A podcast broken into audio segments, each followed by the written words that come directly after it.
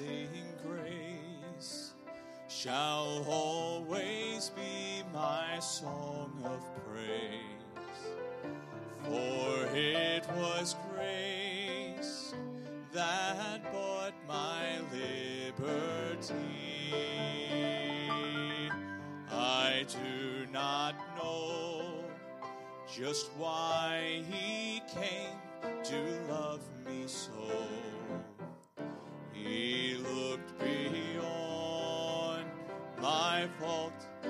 saw my need. I shall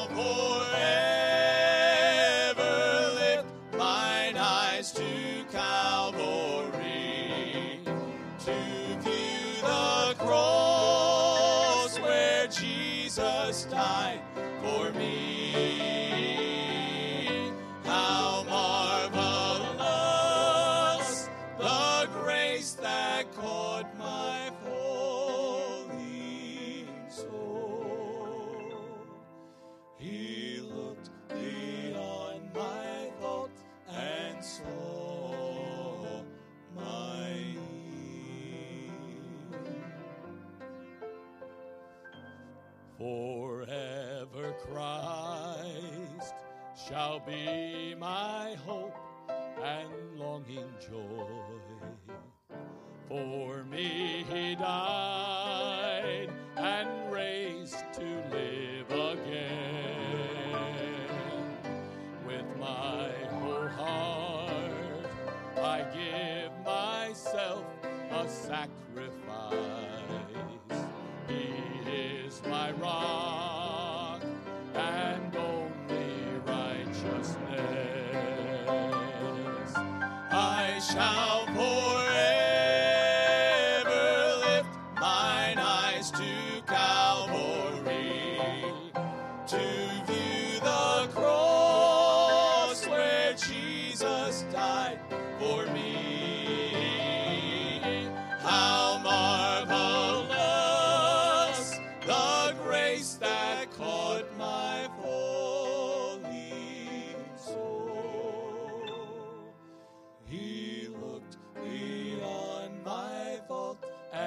and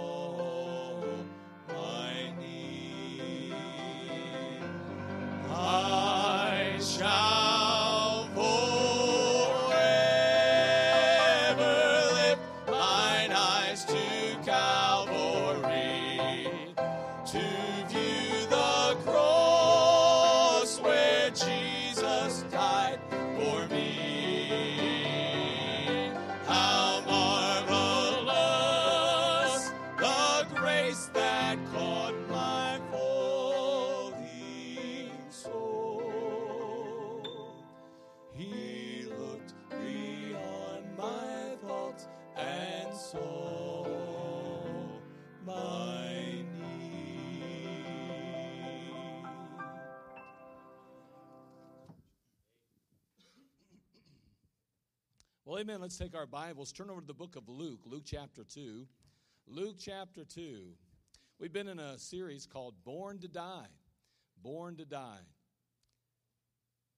And in Luke chapter 2, beginning in verse 1, we're going to read through verse 7. We're going to see that the Lord Jesus Christ is being born here. Now,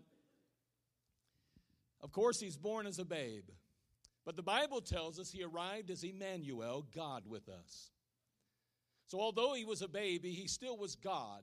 He was all man, all God. And that's a hard thing for us to comprehend. It's hard for us to wrap our mind around. But the Bible calls it the mystery of godliness. And therefore, we know it is a mystery, don't we? Not only does he tell us that, but we, from our own experience, trying to somehow sort it all out, would have to arrive at the same conclusion. That's a mystery to me. Someone says, explain it. Well, let God do that, but He says it's a mystery, so you have to wait till you get to heaven. I'm not that smart, I can guarantee you that. And if you know anybody from Community Baptist Temple, they'll probably reassure you of that. But the fact is, is that God says it's a mystery, and so He was born. Notice what it says in chapter 2, beginning in verse 1 And it came to pass in those days that there went out a decree from Caesar Augustus that all the world should be taxed. And this taxing was first made when Cyrenius was governor of Syria It all went to be taxed, every one to his own city. And Joseph also went up from Galilee out of the city of Nazareth into Judea unto the city of David, which is called Bethlehem, because he was of the house and lineage of David, to be taxed with Mary, his espoused wife, being great with child. So it was that while they were there, the days were accomplished that she should be delivered. And she brought forth her firstborn son and wrapped him in swaddling clothes and laid him in a manger because there was no room for them in the inn. We said that the bottom line is, is that Jesus Christ was born to die. He was born to die. And we asked some of the questions how in the world, if he knew that a cross loomed in his future, if he was clearly facing death, even from the very beginning of his life, if he knew right off the bat, especially when he began his earthly ministry, that a cross was all that was lay between him now and the future, how is it that he could live his life the way he did? How could he live so victoriously? How could he live so above the circumstances? And so, over these last couple of weeks, we began to address that. Our first week, we spoke concerning a life of purpose.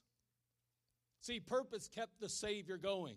His purpose was bigger than himself. Jesus could face every obstacle, endure every heartache, and even face death because he lived his life with purpose and on purpose. He understood that fulfilling his purpose was worth living for and it was worth dying for. And so we said that it's important that you and I identify and understand what our purpose is and then live toward that end. That we live our life with purpose and on purpose. Not only that, we said just last week alone that he focused, we focused on his passion. His passion or his compassion, if you will, the fact that, that I mean, that particular characteristic of love in his life, the fact that he loved everyone, that he had compassion on all, we said that that passion of his moved him. It moved him from heaven to earth. It moved him from the manger to the cross. We said that that passion motivated him. It, it motivated him to, to show love both to his followers and even his foes. We said that that passion made him or defined him. It defined him as deity. Anyone can love someone that loves them, but to love someone that doesn't, that's a whole other issue. No one loves like Jesus, no one loved like he did. And so he said that Jesus could live the way he did, although a cross loomed in his future because he lived with purpose and lived with passion. Well, this morning, we want to note another reason. He lived with promise, he lived with hope. And we want to take just a few moments and consider that. You know, there, I, have told this story before, but there was a man that approached a Little League baseball team one afternoon. And he looked at a boy in a dugout and he asked the little boy, he said, Hey, he, said, what's the score of this game? The little boy in the dugout turned to him. He said, Well, mister, it's 18 to nothing. We're behind. That fella turned and said, Well, uh, I bet you're pretty discouraged, aren't you? He said, Well, why should I be discouraged? We haven't even gotten up to bat yet. You know, it's been said there's no hopeless situations. There are only hopeless people. There are only people who have grown hopeless about them. Let me ask you, have you know, do you know this? And, and again, let me just express the hopelessness of people in America today. Nationally, the suicide rate increased 25.4% from 1999 to 2016, with increases occurring in every single state with the exception of Nevada. You would think that, that that's kind of crazy if you ask me. I mean, all that gambling going out there, you'd think people would be really getting pretty upset about things, but maybe people are winning. I don't know. In 2017, there were an estimated 1.4 million suicide attempts and more than 47,000 deaths by suicide, making it the 10th leading cause of death in the United States. In 2017, this is an amazing statistic. There were more than twice as many deaths by suicide than by homicide. You would think from the news that's all that's happening, wouldn't you? You would think that somehow all that's taking place are, are uh, you know, homicides, but really, in reality, there, there, there were twice as many suicides that year, 2017. The societal cost associated with suicide is estimated at $70 billion. In an article written by uh, Julissa Trevino on November the 29th, 2018, just about a year ago, she points out an alarming trend that's taking place. She states, quote, the suicide rate is the highest it's been in decades. The latest warning signs of a worsening public health issue in America that needs far more attention. She continues by adding, according to a new report by the Centers of Disease Control and Prevention, she states once again what we just already stated that 47,000 Americans died by suicide in 2017. She goes on to say the suicide rate is at a 50 year peak, according to the AP. The new data shows that there were 2,000 more deaths from suicide last year than in 2016, the year when suicide became the second leading cause of death for Americans between the ages of 10 and 34, and the fourth leading cause for middle aged Americans. The increase, she goes on to state, is in part responsible for another drop in life expectancy this year. Americans are now living, on average, she said, and this is 2000, of course, and uh, 18, just over 78 years and six months on average, according to the report. The average life expectancy has dropped each year since 2016. Now, she shares another reason for the drop of, in life expectancy as well. She says the other reason life expectancy is dropping, quote, she, she, she puts a little uh, colon there and she says, a rise in drug overdoses. There were more than 70,000 drug overdose deaths in 2017, the highest number of drug overdose deaths for any single year in U.S. history. Together, she says, suicide and substance abuse overdoses have caused an uptick in, in mortality. She points out that researchers have explained the decline. Now, listen to this. Researchers, we're not talking about Christians, researchers have explained the decline in part by an increase in, quote, deaths of despair, unquote. Deaths of despair. Suicides, alcoholism, and drug overdoses, particularly from opiate, uh, opiate uh, painkillers. But I, I think it's important to note here what is sparking this epidemic? What's causing our, our, our the average uh, mortality rate to drop in America? Well, according to researchers, an increase in death of despair. Deaths of despair. What does that say to you? I don't know what it says to you, but I know what it says to me. It says that people feel more hopeless today than ever. That's what it sounds like to me. Why are so many anxious to close the book on their life? Could it just simply be that they feel they have no hope? The, the tragedy in our day is that more and more people face life without hope. That's just the truth of it. How could Jesus live each day knowing that death was all he had to look forward to? I mean, how could he face life with a positive outlook? How could he face it with some kind of expectancy? How could he do that? Well, Jesus lived a life of promise or hope. His outlook was not limited to the present circumstances. I've shared this before too, but I, I really love this uh, story. But a fellow by the name of a millionaire by the name of Eugene Lang at one point met with a uh, group of sixth, grade, sixth graders in East Harlem. This is a number of years ago now. But Mr. Lang had been asked to speak to a class of 59 sixth graders. He thought to himself, what in the world could I say to these sixth graders that would inspire these students? What could I say that would motivate them and move them and keep them from dropping out of high school or dropping out of school altogether even before they reach high school? He wondered even, how in the world am I going to get them to pay attention to me? He kind of took his notes and he scrapped them. He just kind of folded them up, put them in just his back pocket, and he, he decided just to shoot from the hip. He told him, he said, You stay in school. You stay in school, and I'll help pay the college tuition for every one of you. And it was at that very moment the lives of those sixth graders changed. For the first time, many of them had hope. For the first time, many of them thought, you know what? I can do something with my life. I can make something of myself. I don't have to be bound here. I can do something with my life. One student said, I had something to look forward to, something waiting for me. It was a golden feeling. Do you know that nine, nearly 90% of that class went on to graduate from high school? 90%. You say, that's no big deal. It is there. In those days, it was. And you know what? Like these young people, Jesus could see past his present situation. Why? How? Because he could see past today by faith. His faith produced a tremendous hope and a promising outlook when his present situation may not have. He lived his life differently than most people did. And I want to share three ways he lived his life differently and how then we too can live our lives differently. Before we do, let's have a quick word of prayer and then we'll move along. Father, we thank you for this time together. Bless us. And Lord, I pray that if there be any that are without Christ, that have never trusted, received, and accepted Him, that they would do so before they leave here.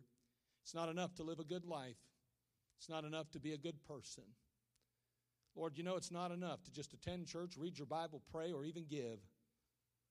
You need to walk in a relationship with Jesus Christ. All that other stuff is something that we do as a result of our walk in our relationship with you. Help people to realize and recognize that they need you in their life, first and foremost. And Lord, may you just bless our time together. May we be inspired and encouraged, Father, to be better for you. Well, thank you. In Christ's name, amen. First of, all, first of all, how in the world could Jesus live his life so differently? How could he live with hope even though a, a cross loomed in his near future? First of all, he lived with courage. He lived with courage. See, before Jesus began his public ministry, he was baptized. Take your Bible, look over at Matthew chapter 3, would you? Matthew chapter 3, verse 16 and 17. The Lord Jesus Christ was baptized prior to beginning what we call his public ministry. Before he started doing all those miracles that we read about in the New Testament, Jesus Christ was baptized. Now, I don't know about you, but it seems to me if Jesus Christ was perfect, baptism certainly would not make him more perfect. So he didn't need baptism to make him perfect. He didn't need baptism to cleanse him. He didn't need baptism to do really anything in his life. What he did do, though, is to fulfill all righteousness. He was baptized. He did what was right to do. He did what every one of us need to do once we put our personal faith and trust in Jesus Christ. That's to be baptized. He is our example. But notice the Bible says in Matthew 3:16, and Jesus, when he was baptized, went up straightway out of the water, and lo, the heavens were opened unto him, and he saw the Spirit of God descending like a dove and lighting upon him. And lo, a voice from heaven saying, This is my beloved Son, in whom I am well pleased. Are you going to note here in the passage that the Holy Spirit of God descended upon him like a dove, it says here. And the Holy Spirit came upon the Lord. We later read in the book of Luke, chapter 4, verse 1, the Bible tells us, and Jesus being full of the Holy Ghost, and Jesus being full of the Holy Ghost, and Jesus being full of the Holy Ghost, returned from Jordan and was led by the Spirit into the wilderness.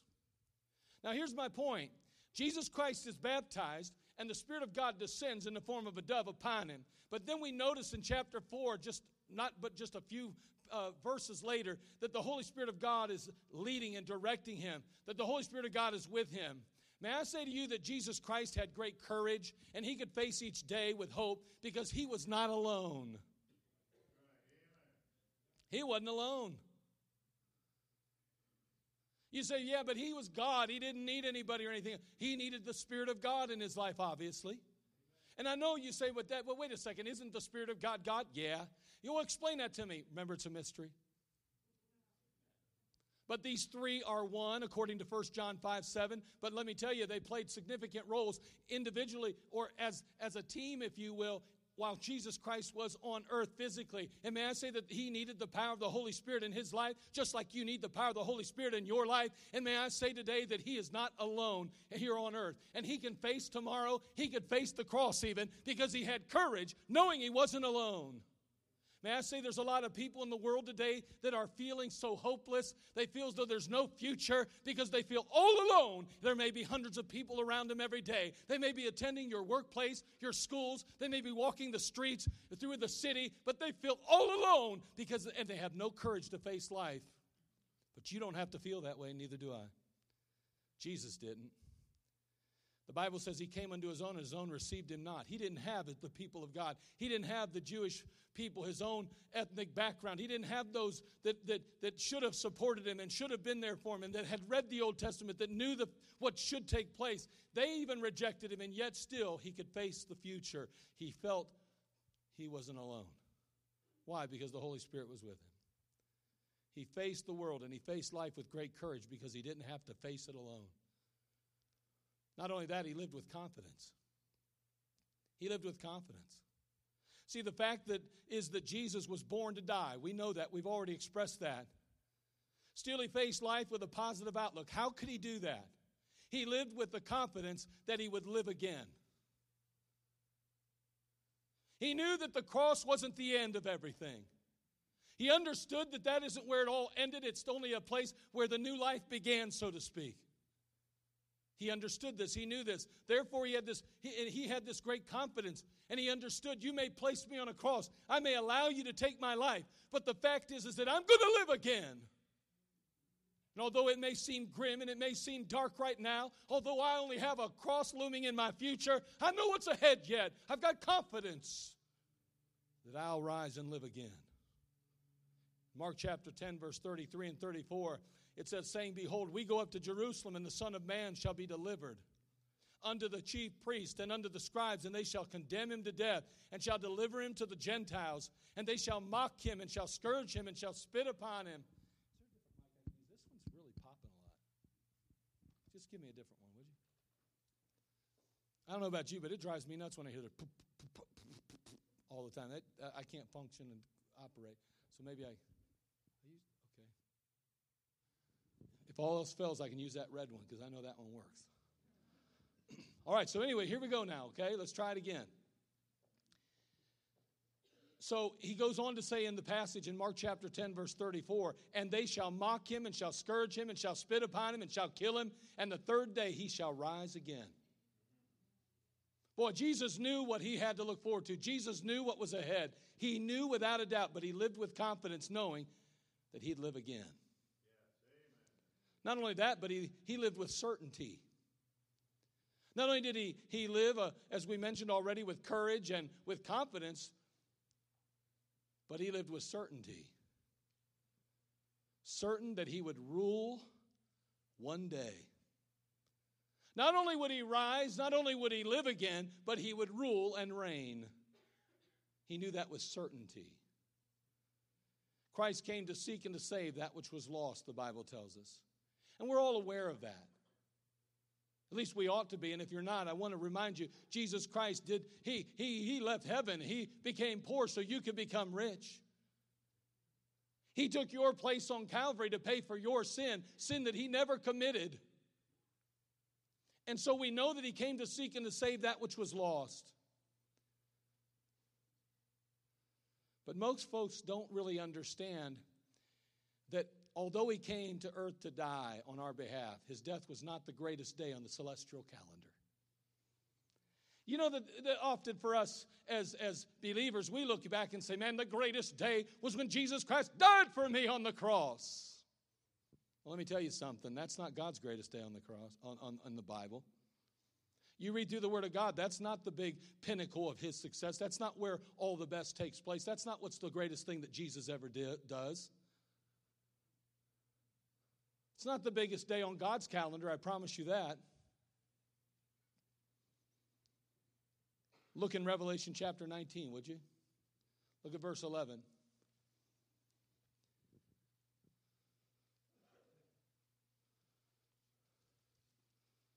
I can hardly imagine that, that just that horrible sight of Jesus hanging on that cross. I, I, I, I hate to even think about it because it just does something to me. How grotesque it had to have been. And I promise you that that wasn't his greatest moment, nor is it his father's greatest moment. Revelation 19, notice what the Bible says, verse 11. And I saw heaven opened, and behold, a white horse. And he that sat upon him was called faithful and true, and in righteousness he doth judge and make war. His eyes were as a flame of fire, and on his head were many crowns.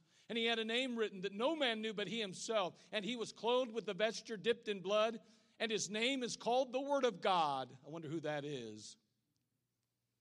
And the armies that were in heaven followed him upon white horses, clothed in fine linen, white and clean. And out of his mouth goeth a sharp sword, and with it and with it he should spite, smite the nations. And he shall rule them with a rod of iron. And he treadeth the winepress of the fierceness and wrath of Almighty God. And he hath on his vesture and on his thigh a name written King of kings and Lord of lords. See, the biggest day on God's calendar is not the day that Jesus Christ hung on a cross, beaten and bloodied by mankind. The greatest day on God's calendar is when the Lord Jesus Christ returns to this earth and gets what rightfully belongs to him. That's the millennial kingdom where he rules and reigns on the throne of David. That's the day that we seek. That's the day we look forward to. That's where our focus ought to be as believers, even to this day. Not backwards, but forward, forgetting those things which are behind. But we press toward the mark for the prize of the high calling of God in Christ Jesus. I understand we can't forget the price he paid. But my friend, let me tell you something. If that's all you have to look forward to, you don't have much to look forward to. Because I'm going to tell you everything he did back there, so you have something to look forward to out here.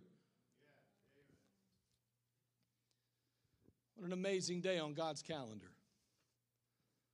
Revelation chapter 20, verse 14, he says, And I saw thrones, and they sat upon them, and judgment was given unto them. And I saw the souls of them that were beheaded for the witness of Jesus and for the word of God, and which had not worshipped the beast, neither his image, neither had received his mark upon their foreheads or in their hands. And they lived and reigned with Christ a thousand years. Our Lord may have faced unprecedented oppression unwavering opposition and unimaginable obstacles, but he did it with great hope, my friends.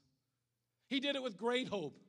It, he was certain all along that no matter what came his way, it would be made right. He knew that no matter what happened and what he had to face, in the end, it's going to be okay. It's going to be all right. The world and the devil may have been permitted to torment and even torture him for now, but he knew one day he'd assume his rightful place as king. He knew it. He was certain of that. So, what are we to learn then? Well, we got to move quickly, but like Christ, number one, you and I can face the world and life with courage because we're not alone either. Now, I'm talking about being alone. I'm talking about if you've placed your personal faith and trust in Jesus Christ.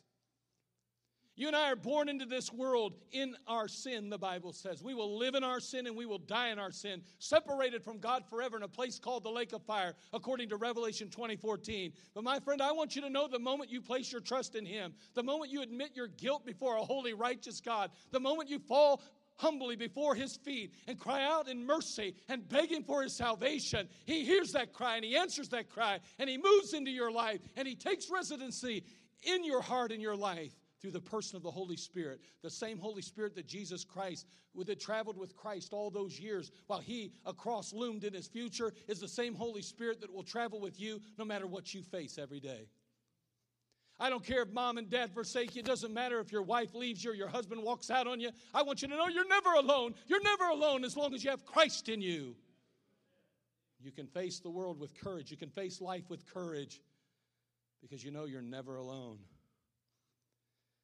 And that day, John 14, 20, at that day ye shall know that I am in my Father, and ye in me, and I in you. He says in 1 Corinthians 6, 19 and 20, What? Know ye not that your body is the temple of the Holy Ghost which is in you? What you have of God, and you're not your own, for you're bought with a price. Therefore glorify God in your body and your spirit, which are God's. That body that you now have is just simply a temple. It's a place where the God of heaven resides and lives. I don't care where you go, I don't care what you do. I want you to know that Jesus Christ is with you in the person of the Holy Ghost. You can have courage as you face this life, you can have courage as you face tragedy. You can face life today because you're not alone. We're so hopeless today because we feel so lonely. We live in a world where we have access to everybody across the world through the internet, and yet we're more alone than we've ever been. And yet, I promise you, no matter where you go in life, the moment you sit down, my friend, you might as well just carry another seat because he's sitting beside you, because wherever you go, he's with you. It's a, it's a scary thing to be alone. It can be a very scary thing. I'm not talking about alone in your home.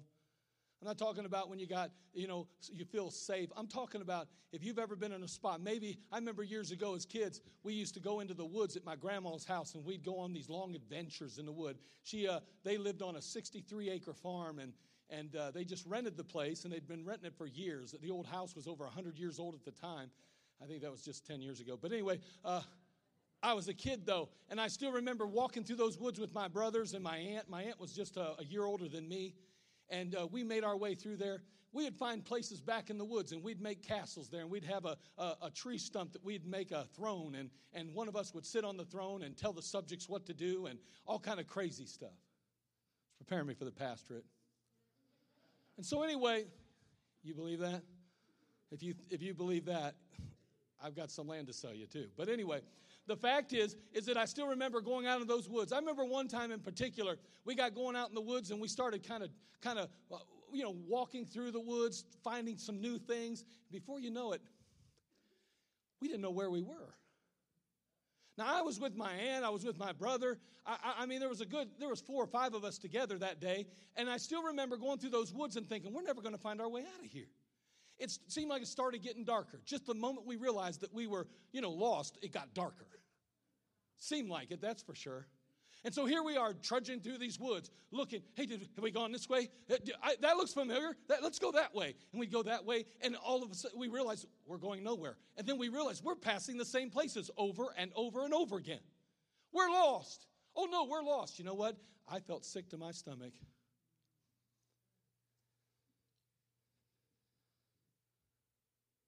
You may know what it feels like to be alone, even though there's others around you. To be lost in this world, to somehow be going through the motions, but feeling like there's nobody that really cares. I want you to understand there's somebody in heaven that does. You don't have to go through this life alone. If you don't know Christ as your Savior, I promise if you'll receive Him, He'll accept you. All that the Father giveth me shall come to me, and him that cometh to me I'll no wise cast out. Then we see here, like Christ, you and I can face this world and life with confidence, knowing that we too will rise and live again. We can know that same thing. The Bible says in 1 Corinthians, excuse me, 2 Corinthians chapter 5, verse 8, we are confident, I say, and willing rather to be absent from the body and to be present with the Lord. Oh man. You can be confident of that. You can know as a believer the day you close your eyes in death, you'll be in the very presence of God Himself.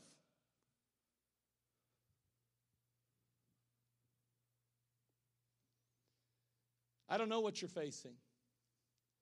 And maybe what you're facing is causing you to start to feel rather hopeless. But I want you to know that as a believer in Jesus Christ, you have some promises. And one of those promises is as bad as it gets on in this world, you have a future to look forward to. You can die one day, maybe. They can take your life. Maybe cancer will take your life. Something will take your life. We're all going to die sooner or later if he doesn't return. But we have something to look forward to. We can have hope today because we know we're not just going to die, we're going to rise and live again. How could Jesus possibly live his life knowing that a cross is all that loomed in his future, I'll tell you.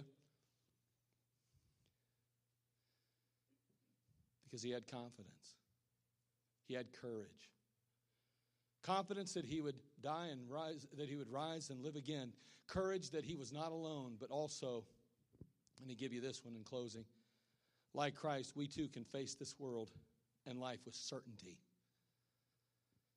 knowing that we too will rule and reign one day. That's exactly right. You're going to rule and reign if you're part of the family of God today. If you're a child of God, you'll rule and reign with Him. Turn, if you would, to Revelation chapter 1, would you? Revelation chapter 1.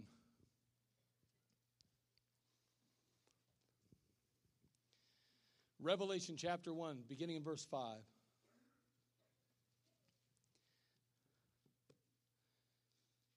And from Jesus Christ, who is the faithful witness and the first begotten of the dead, and the prince of the kings of the earth, unto him that loved us and washed us from our sins in his own blood.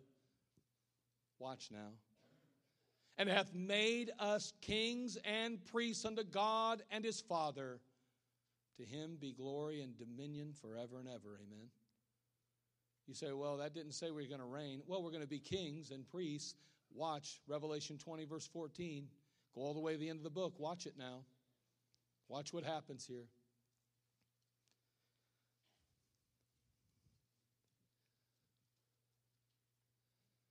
And I saw thrones, and they sat upon them, and judgment was given unto them. And I saw the souls of them that were beheaded for the witness of Jesus and for the word of God, which had not worshipped the beast, neither his image had, neither had received his mark upon their foreheads and in their hands. And they lived and reigned with Christ a thousand years.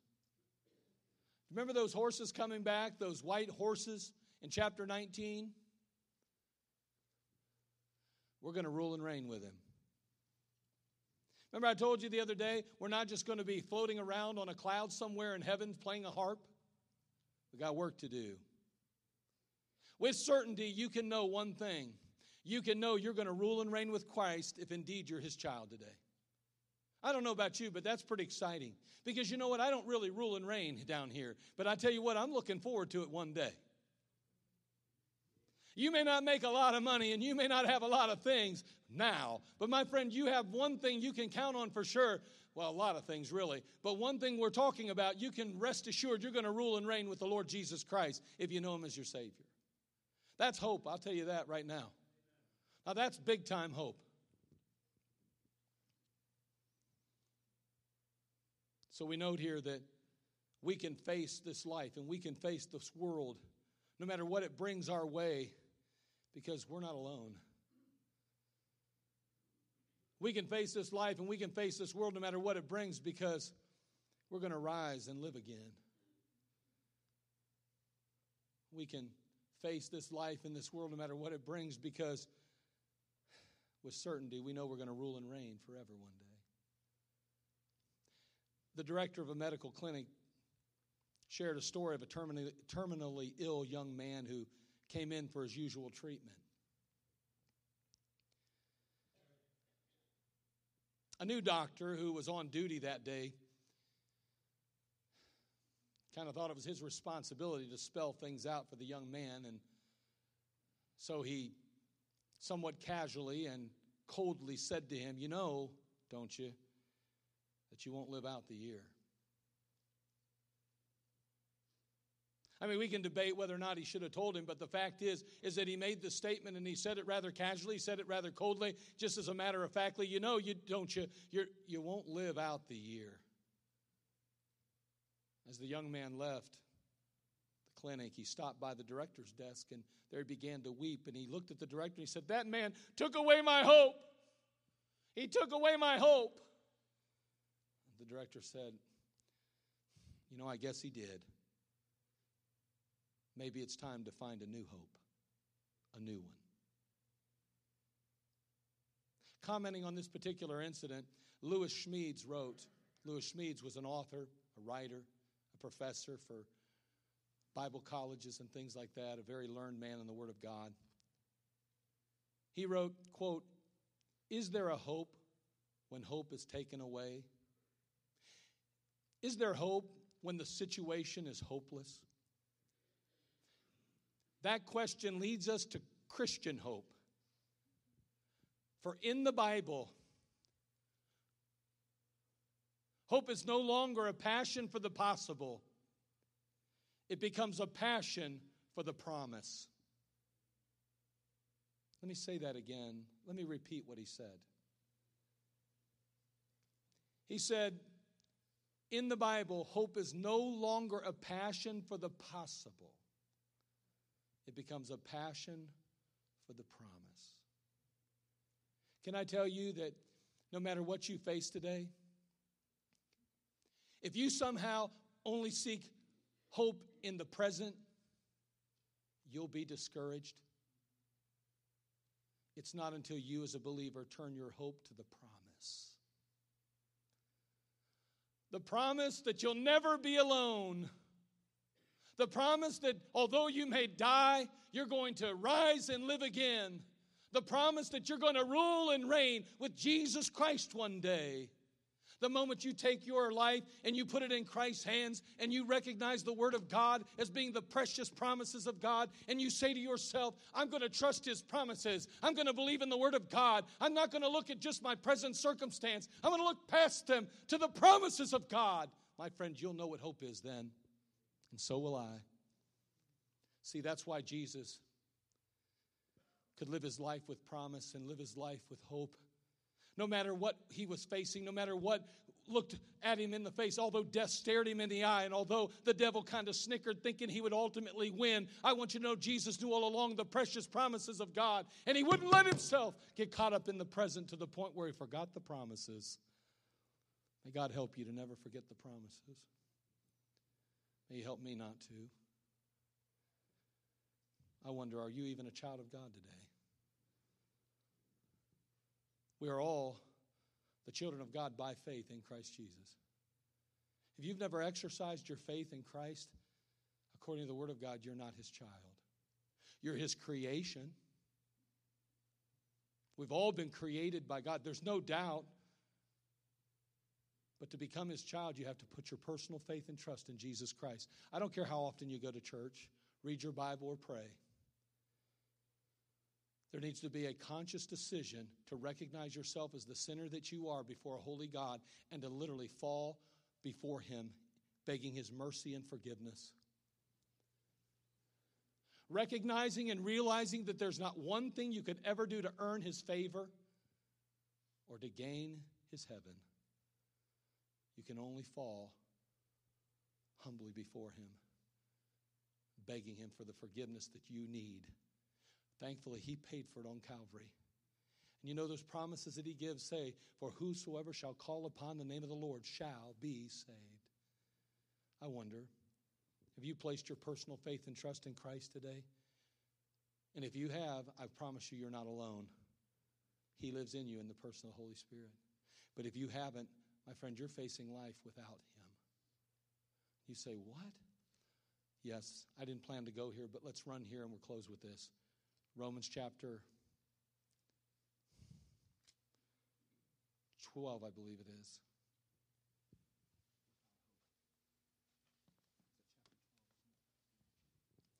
I believe it's chapter 12, Romans 12. I, I might be wrong here. I think I might be in the wrong book.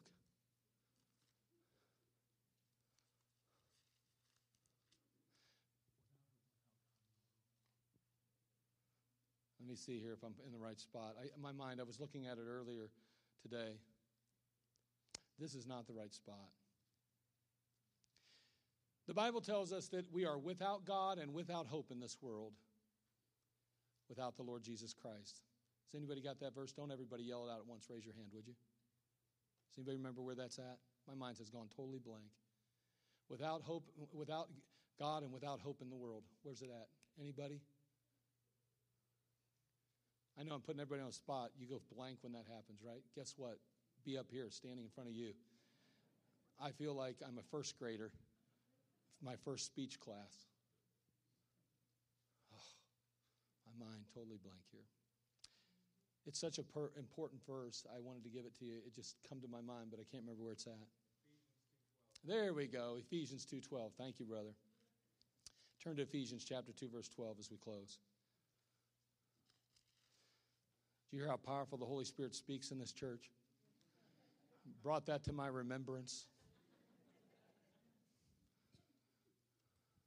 Notice in chapter 2 of Ephesians, beginning in verse 11, Wherefore remember that ye, being in time past Gentiles in the flesh, who are called uncircumcision by that which is called the circumcision, in the flesh, made by hands.